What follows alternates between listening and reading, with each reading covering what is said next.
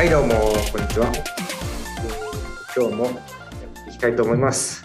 今日は、えっと、6月21日火曜日の、えっと、3時20分だから、まあ、引けて20分後ぐらいの収録します。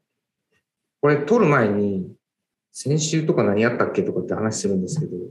毎日が対応に追われてて、先週、先週までにあったことって、あの FOMC の政策決定会合とか、日銀の政策決定会合とか、黒田さんの会見とかあって、金融ウィークだったんですよね。なんですけど、あの、まあ、喉元すぎれば的に、あの、すっかり、内容的に、もう、あの、消化しちゃうと、もう次に次にって言ってしまうのが、なんかこの仕事というか、自分たちの 働き方になっちゃってるんで、ちょっと振り返るかって思ったんですけど、なんだろう。まあ、まあね、FOMC が0.75%、うん。75ベーシスの利上げを決めて、まあなんか、観測記事も結構上がってたし、人によってはなんか1%ぐらいいくんじゃないっていう人もいたから、まあこんなもんかっていう感じで、で、まあ、日銀の方は変わるかも変わるかもってみんながわーわー言ってたのに、結局でしたね。全然か、まあ、分かってたよ。分かってたんだけど、吉本新喜劇チックに、あの、帰んのかいみたいな感じで、あったというところで、まあ、そんな週だったんですよね。印象というか、トレーダーサイドで話題になってたことってありますか？そうですね。まあ、やっぱしメインは、まあ、アメリカなので、FOMC のところは結構注目してたというか、まあ、この回が始まる前にしっかり復習したんですけど、けど、今回やっぱすごいなと思ったのが、こう、ブラックアウト期間、あの、FOMC が始まる1週間前から、高価の方は、あの、発言ななかなかできないんですけど、そこのタイミングで、こう、無理やりですね、まあ、あの、一部、しあの、ウォールストリートジャーナルを使って75を織り込ませに行って、で、いざ、まあ、蓋を開けたら75だったんですけど、まあ、その75にマーケットはびっくりせずですね、まあ、無難に通過したっていうのは、こう、なんか、FOMC、まあ、フェドのですね、織り込ませ方、すごかったなっていうのはすごく感じましたね。そうですね。それとは対照的に、こう、日銀の方だと、こう、まあ、債券先物が荒れたりとか、こう、てんやわんやなところがあったので、なんかこのスタンスの違いって、まあ、市場の、まあ、厚さとか、そういったところも関係してくるんだとは思いますけど、まあ、結構、まあ、極端な、まあ、中央銀行リアクションだったかなとは思ってますね。うん。まあでもなんか最近のパターンで通過したら株の方がこうすごいプラスに反応して、うんうん。おお、なんかいよいよグロースもう一回来るかとかって雰囲気になるけど、あの、日本時間を通過して5番あたりから、やっぱりありませんでしたみたいな、ん 相場展開になるじゃないですか。うん。油断はしちゃいけないなって思ったりとかしてるんですけど、なんとなくこう、まあインフレファイター的な中央銀行のスタンスってすごい久しぶりだから、うん。やっぱ何によって物価がこう上がってるのかなっていうところは、ちゃんとなんだろう、抑えといた方がいいかなって思ってて、なるほど、なるほど。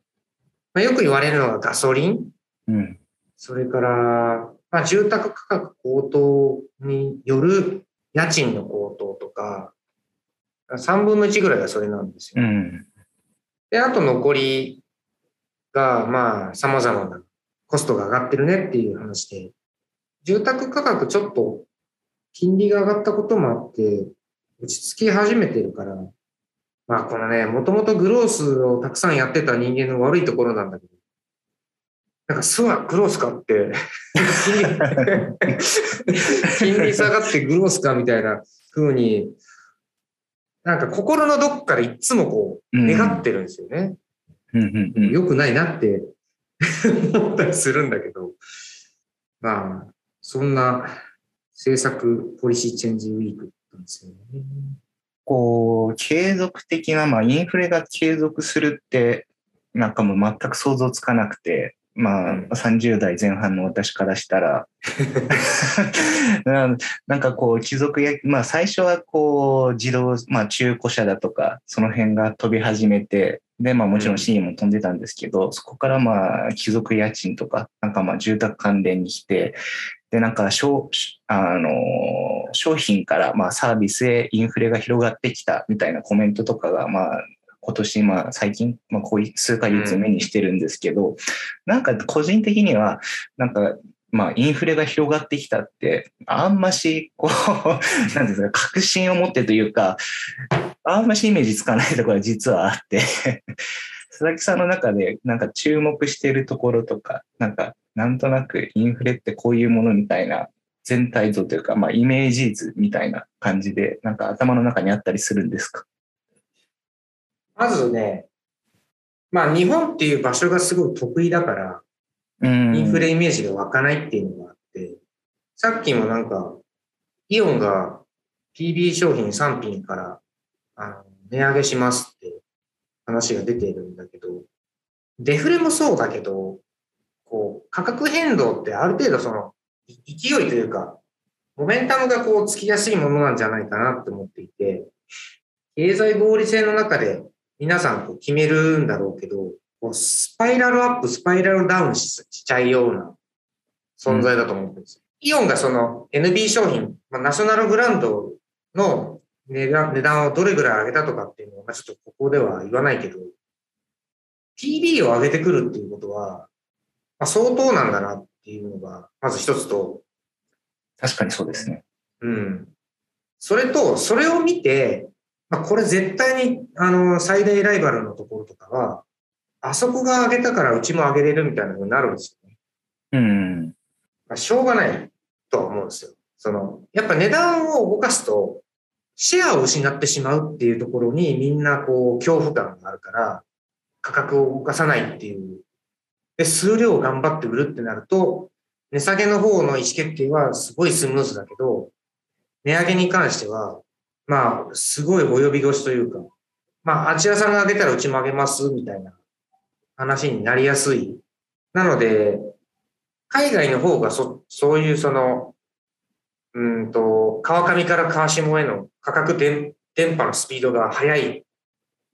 で、電波のスピードが速すぎたら、給料もどんどんあの遅れちゃうっていうんで、うん、景気が悪くなって調整されるもんだと思う。日本はどうなんだろうな。止ま止まるのか、いいとこで止まってくれるのか、それとも、なんだろう、世界がこう、景気ピークアウトもししてしまって、リセッションモードになった時に、値上げが継続している状態で、もともと景気がそんなに 飛び抜けていいわけじゃないから、まあ、しつこくしつこく値上げのラッシュが続くのか、みたいな、なんかそんなイメージ、なんかあんまりいいものじゃない、っていうふうに思ってるんですよね。なるほど、なるほど。でもなんか、まあ、最近その企業取材とかやってても、どういうものが値上げできて、どういうものができないかみたいな話とかよくなるんですよ。うんうんうん。えっ、ー、と、もちろん部材コストに関しては製造業の人たちは割と真面目に値上げ交渉やってて、まあ一四半期ラグがありますとかっていうのはあるんだけど、なんとなく上げられてるんですよ。で、値上げも受け入れてるし。なんだけど、一番きついのは輸送費？輸送費ってあの、ああ、ゆ、うん。運輸回りって。そうそう。あの、シップとか、部屋ね。ああいうところって、まあ、どの輸送手段使ってもいいじゃないですか。だから、みんな安い船を使うんだけど、その船が来ないから値段が上がってて、で、でリードタイムもこう守らなきゃいけないから、じゃあ飛行機使いますって企業決定でやるんだけど、その値段がめちゃくちゃ高い。で、それを、あの、お客さんにちょっとエア使ったんで、ちょっと値段いじってもいいですかってお願い言ったら、はぁみたいなうん。そんなもん、自分のとこで決めたことでしょって。うん。言われてしまえば、それはもうそれで終わるんで、そこはなんか苦労してる会社さんの話はよく聞くんですよね。なるほど。うん。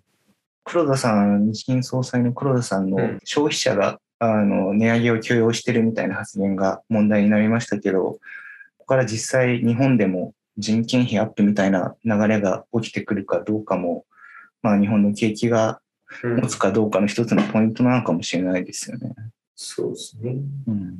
まあちょっと人件費の話言って始めると、